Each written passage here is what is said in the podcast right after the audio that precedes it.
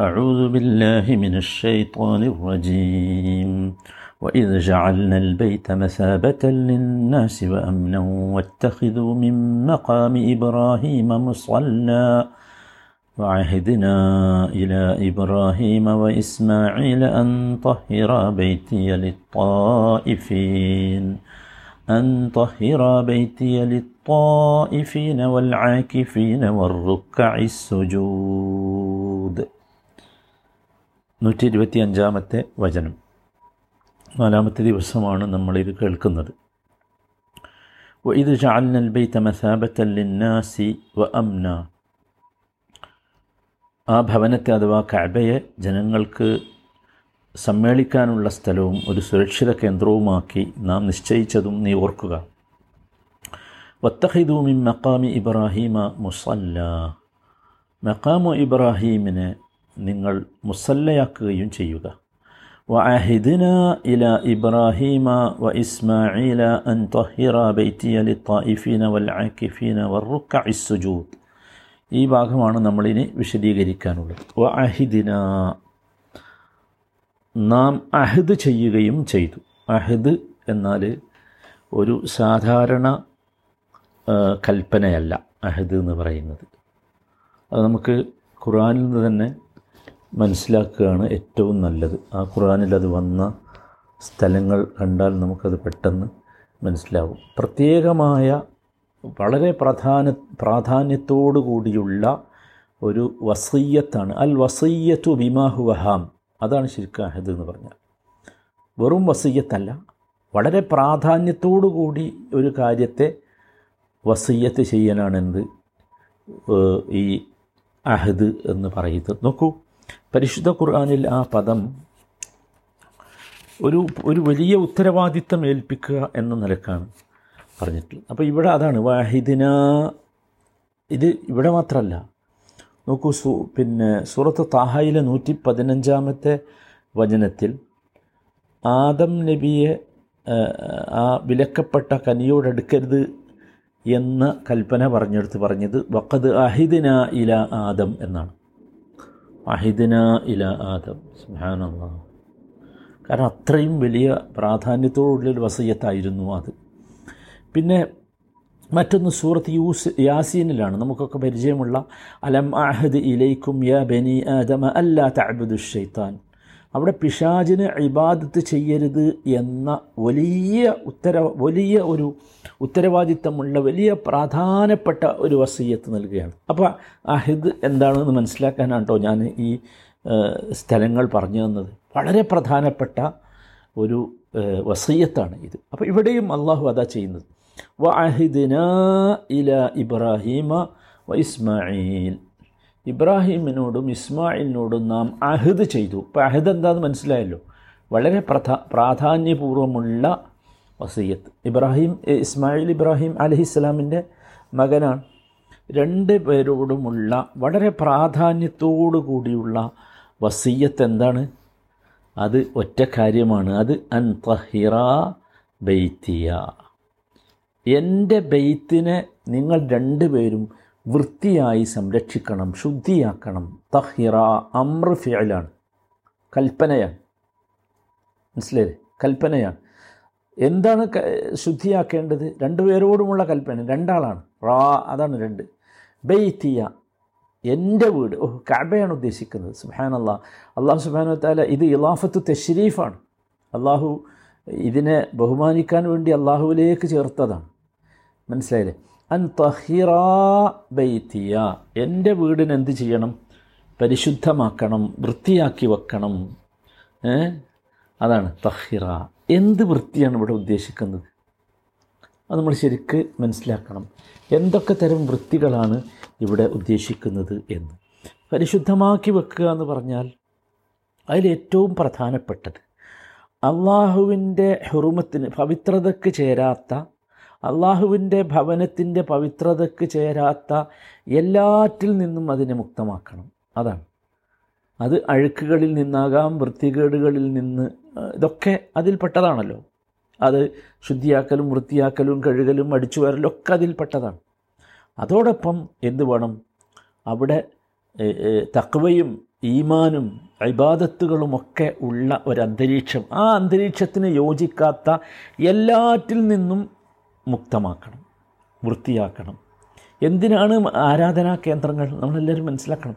ആരാധനാ കേന്ദ്ര ആരാധനകളൊന്നും കേവലം ഒരു ഒരു ഒരു ഒരു നടപടികൾ മാത്രമാകരുത്. ഒരു പ്രവർത്തനങ്ങൾ മാത്രമാകരുത്. ഇപ്പോൾ ആരാധനകളൊക്കെ അങ്ങനെ ആയിപ്പോയിട്ടുണ്ട്. അങ്ങനെ ആകാ ആരാധി ആകാതിരിക്കണമെങ്കിൽ എന്ത് വേണം? എല്ലാത്തരം അഴുക്കുകളിൽ നിന്നും ആരാധനാ കേന്ദ്രങ്ങൾ മുക്തമാകണം. അതാണ്. ഇപ്പോൾ വിനോദങ്ങൾ തമാശ ബഹളം നൃത്തം പാട്ട് ഇതൊക്കെയാണ് പല ആരാധനകളുടെയും അടിസ്ഥാനം. നോക്കൂ ഈ ആളുകളുടെയൊക്കെ ഈ ഗ്രന്ഥം നൽകപ്പെട്ട ആളുകളിൽ പോലും പലരുടെയും ആരാധനാ കേന്ദ്രങ്ങൾ ബഹളങ്ങളാണ് വാദ്യാഘോഷ വാദ്യാഘോഷങ്ങളാണ് പാട്ടുകച്ചേരികളാണ്. ഇതൊന്നും അല്ല വേണ്ടത്. ഇതിൽ നിന്നൊക്കെ ഒഴിവാക്കണം അതാണ്. ഒരു ആരാധനാലയം എന്ന് പറഞ്ഞാൽ അതൊരു ടൂറിസ്റ്റ് ഡെസ്റ്റിനേഷൻ അല്ല. അത് കാഴ്ചക്കാർക്കുള്ള ഒരു കേന്ദ്രമല്ല. പിക്നിക്കിനുള്ള ഒരു സ്ഥലമല്ല. അല്ല അവിടെ ഉണ്ടാകേണ്ടത് അള്ളാഹുവിനോടുള്ള ഭക്തിയാണ് തക്വയാണ്. അതാണ്. അതാണ് ഇവിടെ പറഞ്ഞത്. തഹിറ ബൈത്തിയ. പലപ്പോഴും പലരും ചോദിക്കാറുണ്ട് എന്തുകൊണ്ടാണ് മക്കയിലെ പവിത്രമായ ആ സ്ഥലം ടൂറിസ്റ്റുകൾക്ക് തുറന്നു കൊടുക്കാത്തത്? അതൊരു ശരിയല്ലല്ലോ അത് അസഹിഷ്ണുതയല്ലേ എന്നൊക്കെ പറയാറുണ്ട്. സത്യത്തിൽ ടൂറിസ്റ്റുകൾക്ക് ഹരം പകരാനല്ല അവിടെയുള്ളത്. അതിലുള്ള അതിന്റെ ഉള്ളിലുള്ളതൊന്നും അതിനുള്ളതല്ല. ടൂറിസ്റ്റ് ഡെസ്റ്റിനേഷൻ എന്ന് പറഞ്ഞാൽ എന്താ? അതല്ല. അവിടെ സംഗീതവും നൃത്തവും ഒക്കെ ആണല്ലോ ഇതൊന്നും ഇസ്ലാമല്ല. സംഗീതം ഇസ്ലാമല്ല. ആ ഒരു സംശയമില്ല കാരണം അതൊക്കെ ഈ ഇതിന്റെ ഹെറുമത്തിന് പവിത്രതക്ക് ഒരിക്കലും പറ്റാത്തതാണ്. അതുകൊണ്ടാണ് അവിടെ ടൂറിസ്റ്റുകൾക്ക് പോകാൻ എത്ര വേറെ സ്ഥലമുണ്ട്. എന്തിനാ മസ്ജിദുൽ ഹറാം? അതൊരു ഉല്ലാസ കേന്ദ്രമല്ല എന്നർത്ഥം. അൻ തഹിറ ബെയ്ത്തിയ ആർക്കൊക്കെ ആ അതാണ്. ലി തായിഫി നോക്കൂ എല്ലാവരും മനസ്സിലാക്കേണ്ടത് ഇബ്രാഹിം നബി അലഹിസ്സലാമും ഇസ്മായിൽ നബി അലഹിസ്സലാമിന്റെയും കാലം ഇതിങ്ങനെ ആയിരുന്നു മനസ്സിലായില്ലേ?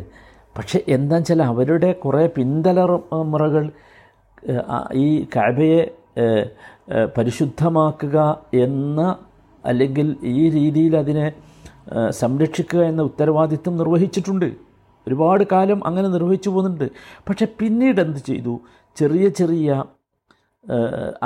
അപാകതകൾ ഇതിൽ വന്നു. അത് വളർന്ന് പിന്നെ എന്തായെന്ന് വെച്ചാൽ ഈ അൽ ബൈത്തിന്റെ ഈ കഅബയുടെ യഥാർത്ഥ പരിശുദ്ധിയും ലക്ഷ്യവും ആളുകൾ മറന്നുപോയി. അതാണ് ഞാൻ ഇന്നലെ പറഞ്ഞത്. മുന്നൂറോളം പ്രതിഷ്ഠകളുള്ള വിഗ്രഹാലയമായി കാബാലയം മാറി. ഇതാണ് ഈ ഈ മക്കയിൽ ഈ ഈ അറബി മുഷിരിക്കുകളോട് ഈ ചരിത്രം ഓർമ്മിപ്പിക്കുന്നത് ഇതിനു വേണ്ടിയാണ്. അതാണ് ഈ ഈ കാബയുമായി ബന്ധപ്പെട്ട് കുറേശികളെ നിങ്ങളുടെ ഉത്തരവാദിത്തം ഇന്നതാണ് എന്ന് അവരോട് പറയാണ്. അതവരംഗീകരിച്ചോ? ഓർമ്മിച്ചോ? അത് വേറൊരു വിഷയം. പക്ഷെ അതവരോടത് പറയാണ്. അള്ളാഹുവിന്റെ ഭവനത്തിന്റെ സംരക്ഷണം അതാർക്കുള്ളതാ? അത് മുഷിരിക്കുകൾക്കുള്ളതല്ല ഷിർക്കാണ് ഏറ്റവും വലിയ അഴുക്ക്. അവർക്കുള്ളതല്ല. പിന്നെ അതാർക്കാം? അത് കൃത്യമായി അള്ളാഹു സുബാനുഹുവത്താല പറഞ്ഞു. മാഖാനലിൽ മുഷിരിക്കീന യഅ്മുറു മസാജിദ് അള്ളാഹ് സൂറത്ത് തൗബ ഒമ്പതാമത്തെ അധ്യായം പതിനേഴാമത്തെ വചനം. ബഹുദൈവ വിശ്വാസികൾക്ക് എന്ത് പറ്റൂല? അയ്യ അമുറു മസാജിദ് അല്ല അള്ളാഹുവിന്റെ പള്ളികൾ പരിപാലിക്കാനുള്ള അവകാശമില്ല. ആ കൃത്യമാണ് അവർക്ക് അവകാശമില്ല. കാരണം എന്താ? അവർ ചീത്തയായിപ്പോയി. പിന്നെ ആർക്കാണ് അവകാശം? ഇന്നമായ അമുറു മസാജിദ് അള്ളാഹി മൻ ആമന ബില്ലാഹി വൽ യൗമിൽ ആഖിരി വ അഖാമ സ്സലാ അള്ളാഹുവിന്റെ പള്ളികൾ സംരക്ഷിക്കാനുള്ള പരിപാലിക്കാനുള്ള ഉത്തരവാദിത്തം അതിനുള്ള അവകാശം ആർക്കാ? അള്ളാഹുവിൽ വിശ്വസിക്കുന്ന അന്ത്യദിനത്തിൽ വിശ്വസിക്കുന്ന കൃത്യമായി സ്വലാത്ത് നിർവഹിക്കുന്ന സക്കാത്ത് കൃത്യമായി നൽകുന്ന അതെ അള്ളാഹുവെ അല്ലാതെ മറ്റാരെയും ഭയപ്പെട അങ്ങനെയുള്ള ആളുകൾക്ക് അതാണ്. അത് ഇവരെ ഓർമ്മിപ്പിക്കുകയാണ്. നിങ്ങൾ അങ്ങോട്ട് മാട മാറണം എന്ന് ഇവരെ ഓർമ്മിപ്പിക്കുകയാണ് യഥാർത്ഥത്തിൽ എന്ത്? മനസ്സിലായി ഇതാണ് അവരുടെ ചരിത്രം എന്ന് അവരോട് പറയാണ് ഇതാണ് നിങ്ങളുടെ ചരിത്രം. ഇബ്രാഹിം നബിയുടെ അനുയായികളല്ലേ? അവരുടെ ചരിത്രം ഇതാണ്. അപ്പോൾ നിങ്ങൾ ഇതിലേക്ക് മാറണം എന്ന് പറയാം. അപ്പോൾ ഈ ഒരു യോഗ്യത ഈ ഒരു യോഗ്യത ഇല്ലാത്തവർക്ക് മസ്ജിദുകളുടെ പരിപാലനമോ അതിന്റെ മേധാവിത്വമോ അതിന്റെ അധികാരമോ ഏൽപ്പിക്കാൻ പാടില്ല എന്നുകൂടി നമ്മൾ ഇതിൽ നിന്ന് മനസ്സിലാക്കണം. അങ്ങനെ ഏൽപ്പിച്ചാൽ എന്താവും? നമുക്കറിയാലോ ഇപ്പോൾ എന്താ നമ്മുടെ നാട്ടിലൊക്കെ ഒരുപാട് പള്ളികൾ എന്തൊക്കെയായില്ലേ? എന്താ കാര്യം? ഇതാണ് വിഷയം. ഇതാണ് വിഷയം. ഏറ്റവും വലിയ അഴുക്കായ ഷിർക്കിൽ നിന്നും കുഫറിൽ നിന്നും വിദാത്തിൽ നിന്നുമൊക്കെ മോചിതമായ ഒരു സമൂഹമായിരിക്കണം എന്ത് ചെയ്യേണ്ടത്? ഇമാറത്തുൽ മസാജിദ് നിർവഹിക്കണം. അൻ തഹീറ ബൈത്തിയ ആർക്കൊക്കെ എന്ന് പറഞ്ഞിട്ടുണ്ട് ഇവിടെ? ലി തായിഫീന തായിഫുകൾക്ക് വേണ്ടി. തായിഫ് പറഞ്ഞാൽ അല്ലദീനെ തൊഫു നബിൽ ബെയ്ത്ത് കഅബാലയം തവാഫ് ചെയ്യുന്നവർക്ക് വേണ്ടി. അത് വിശദീകരിക്കണ്ടല്ലോ. കഅബാലയം കഅബാലയത്തെ ഏറ്റവും പ്രധാനപ്പെട്ട കർമ്മം അതാണല്ലോ. തവാഫാണ്. അത് ചെയ്യുന്നവർക്ക് വേണ്ടി. പിന്നെയോ? തഹീറ വൈത്തിയലി തായിഫിന വൽ ആക്കിഫീന ആക്കിഫ് ആക്കിഫ് പറഞ്ഞാൽ എത്തിക്കാഫ് ഇരിക്കുക ഭജനം ഇരിക്കുക ഇബാദത്തിന് വേണ്ടി കഴിഞ്ഞുകൂടുക പള്ളിയുടെ അകത്ത് അതിനാണ് ആക്കിഫ് എന്ന് പറയുന്നത്. അങ്ങനത്തെ ആളുകൾക്ക് വേണ്ടി.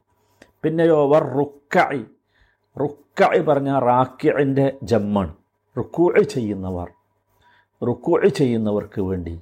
പിന്നെ അസുജൂദ് അതോ സാജിദിന്റെ സുജൂദ് ചെയ്യുന്നവൻ അതിന്റെ ജമ്മ. സുജു അപ്പോൾ സുജൂത് ചെയ്യുന്നവർക്ക് വേണ്ടി റുക്കോട്ട് ചെയ്യുന്നവർക്ക് വേണ്ടി എന്ന്. നമുക്ക് ശരിക്കും ഇവിടെ ശ്രദ്ധിക്കേണ്ട കാര്യം ഒന്നാമതായി പറഞ്ഞതെന്താ? ആക്കിഫീന തായിഫീന എന്ന്. മനസ്സിലായില്ലേ? എന്താണ് കാര്യം നമ്മൾ മനസ്സിലാക്കേണ്ടത്? ഈ തവാഫ് എവിടെ പറ്റുള്ളൂ? കാബയിലേ പറ്റുള്ളൂ. അതുകൊണ്ടാണ് ആദ്യം അത് പറഞ്ഞത്. വേറൊരു സ്ഥലത്തും നമുക്ക് തവാഫ് പ്രദക്ഷിണമല്ല. അത് കാബയിലേ ഉള്ളൂ. മനസ്സിലായില്ലേ? അത് കൃത്യമായിട്ട് മനസ്സിലാക്കുക. അത് കാബയിലേ പറ്റൂ. അതുകൊണ്ടാണ് ആദ്യം അത് പറഞ്ഞത്. പിന്നെ വൽ ആക്കിഫീന. പിന്നെയാണ് എന്ത് പറയുന്നത്? ഈ എത്തിക്കാഫ് പറയുന്നത്. എത്തിക്കാഫ് പറഞ്ഞാൽ ഇബാദത്തിന് വേണ്ടി ഭജനമിരിക്കുക മനസ്സിലായില്ലേ? എല്ലാവിധ ദുനിയാവിന്റെ ഏർപ്പാടുകളിൽ നിന്നുമൊക്കെ ഒഴിവായിട്ട് അതിനു വേണ്ടി അപ്പോൾ എല്ലാ ലൗകിക കാര്യങ്ങളിൽ നിന്നും മുക്തമായി അങ്ങനെ മാറിയിരിക്കുക. അള്ളാഹുവിന്റെ സ്മരണയിൽ മാത്രം മുഴുകി പള്ളിയിൽ കഴിച്ചു കൂട്ടുക. ഇതാണ് എത്തിക്കാഫ് എന്ന് പറയുന്നത്. നബി സല്ലാ അലൈഹി സ്വലമ നബിയുടെ ജീവിതത്തിലൂടെ അത് കാണിച്ചു തന്നിട്ടുണ്ട്. അതുപോലെ പിന്നെ പറഞ്ഞത് റുക്കൂഴും സുജൂതുമാണ് അള്ളാഹുവിന്റെ മുമ്പിൽ കുനിയലും അള്ളാഹുവിന്റെ മുമ്പിൽ സാഷ്ടാംഗം ചെയ്യലുമൊക്കെയാണല്ലോ ഇത്. ഇത് നമസ്കാരമാണ്. നമസ്കാരത്തെ പറ്റി പറയാനാണ് ഈ പദങ്ങൾ ഉപയോഗിച്ചിട്ടുള്ളത്. മനസ്സിലായില്ലേ? എല്ലാവർക്കും അറിയാം എന്ത്? ഈ ഇങ്ങനെ നമസ്കാരം ഇങ്ങനെ പറഞ്ഞത് എന്തിനാന്ന് ചോദിച്ചാൽ ഈ നമസ്കാരത്തിന്റെ രണ്ട് പ്രധാനപ്പെട്ട ഹുക്കിനുകളാണ് എന്ത്? ഈ സൊലാത്ത് ആ അതാണ്. സോറി സൊലാത്തല്ല റുക്കോഴും സുജൂതും അതാണ്. ഇവിടെ അത് ശരിക്കും നമ്മൾ മനസ്സിലാക്കണം. പണ്ഡിതന്മാരൊക്കെ വിശദീകരിച്ചിട്ടുണ്ട് അബ്ബർ ആനി സ്വലാറ്റി ബിർ റുക്കു സുജൂദ് ലി അന്നഹുമാ റുക്കനാനി ഫിഹ. അതാണ് കാരണം. ഇവിടെ നമസ്കാരത്തെ പ്രതിനിധാനം ചെയ്യാനാണ് സലാത്തും റുക്കുവും പറഞ്ഞത്. അതിന്റെ കാരണം അത് രണ്ടും എന്താണ്? നമസ്കാരത്തിന്റെ റുക്കിനുകളാണ് റുക്കിനുകളാണ് അപ്പോൾ നോക്കൂ ഇവിടെ മനസ്സിലാക്കേണ്ടത് ഒരു ഇബാദത്തിന്റെ ഏറ്റവും പ്രധാനപ്പെട്ട ഭാഗം പറഞ്ഞാൽ അതിനർത്ഥം എന്താ വെച്ചാൽ ആ ഭാഗമില്ലാതെ ആ ഇബാദത്ത് ശരിയാവില്ല മനസ്സിലായിട്ടുണ്ടല്ലേ അതതിന്റെ അടിസ്ഥാനപരമായ ഫിഖിയായ നിയമമാണ്. ഇതാ ഉത്തുലി ഖജുസുൽ ഇബാദത്തി അലൈഹ കാന ദാലിക ദലീലൻ അല അന്ന ഹാദൽ ജുസ് റുക്നുൻ ഫീഹി ലാ തസ്ഹു ബിദൂൻ. അതാണ് ഒരു ഇബാദത്തിന്റെ ജുസ് ഭാഗം പറഞ്ഞാൽ അത് എന്തിനുള്ള തെളിവാണ്? ആ ഭാഗം എന്താണ്? ഈ ഇബാദത്തിന്റെ റുക്കിനാണ് അത് പോയാൽ റുക്കിന് എന്ന് പറഞ്ഞാൽ എന്താ? അത് നഷ്ടപ്പെട്ടാൽ ആ ഇബാദത്ത് ഇല്ലാതെ പോകും. അപ്പോൾ ഇത് രണ്ടും റുക്കോഴി സുജൂതും അതിന്റെ റുക്കിനാണ് അതില്ലാതെ അത് ശരിയാവില്ല മനസ്സിലായില്ലേ? ആ ആ അർത്ഥത്തിൽ തന്നെയാണ് അത് പറഞ്ഞിട്ടുള്ളത്. മനസ്സിലായില്ലേ? പിന്നെ നമ്മൾ പറഞ്ഞു ഇവിടെ തവാഫ് തുടങ്ങാൻ തവാഫ് കൊണ്ട് തുടങ്ങാനുള്ള കാരണം സ്വലാത്ത് തവാഫിനേക്കാൾ വലിയ ഇബാദത്തായിട്ടും എന്തുകൊണ്ട് തവാഫ് തുടങ്ങി എന്ന് വെച്ചാൽ അത് ഇവിടെ ഹാസാണ് ഈ സ്ഥലത്ത് മാത്രമേ എന്തുള്ളൂ? തവാഫുള്ളൂ എന്നതുകൊണ്ട് മുസ്ലിങ്ങൾ മനസ്സിലാക്കേണ്ടതാണ്. മുസ്ലിങ്ങൾക്ക് വേറെ എവിടെയെങ്കിലും പോയി തവാഫ് ചെയ്യാൻ എന്തില്ല? നിർവാഹമില്ല എന്നർത്ഥം. മനസ്സിലായില്ലേ? വേറെ സ്ഥലങ്ങളിലൊന്നും മുസ്ലിങ്ങൾ എന്ത് ചെയ്യാൻ പാടില്ല? പ്രദക്ഷിണം ചെയ്യാൻ പാടില്ല. ഒന്നിലും. ഒരു സ്ഥലത്തും ഒരുപാട് സ്ഥലത്ത് മുസ്ലിങ്ങളെന്ന് പറയുന്ന ആളുകളൊക്കെ ചെയ്യുന്നുണ്ട്. പക്ഷേ അതൊന്നും എന്ത് ചെയ്യാൻ പാടില്ല? ചെയ്യാൻ പാടില്ല എന്നർത്ഥം. മനസ്സിലായല്ലോ?